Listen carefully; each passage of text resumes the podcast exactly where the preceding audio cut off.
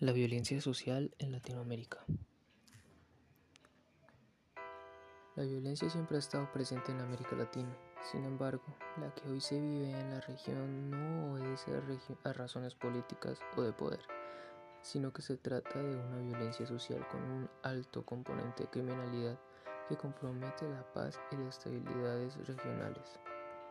El crimen y la delincuencia se relacionan con factores estructurales como la pobreza y la desigualdad, la falta de oportunidades, educación, empleo, el mal funcionamiento de las instituciones o los espacios gobernados donde no llega la acción del Estado, así como con la disponibilidad de armas de fuego.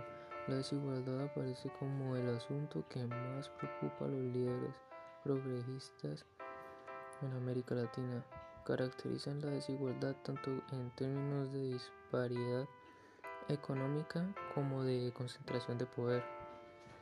De manera particular, la propiedad de la tierra en la región es una preocupación general dado a que de manera intrínseca relacionada con el origen de las desigualdades. Sostienen que la solución a esta problemática depende de la colaboración entre los sectores públicos y privados.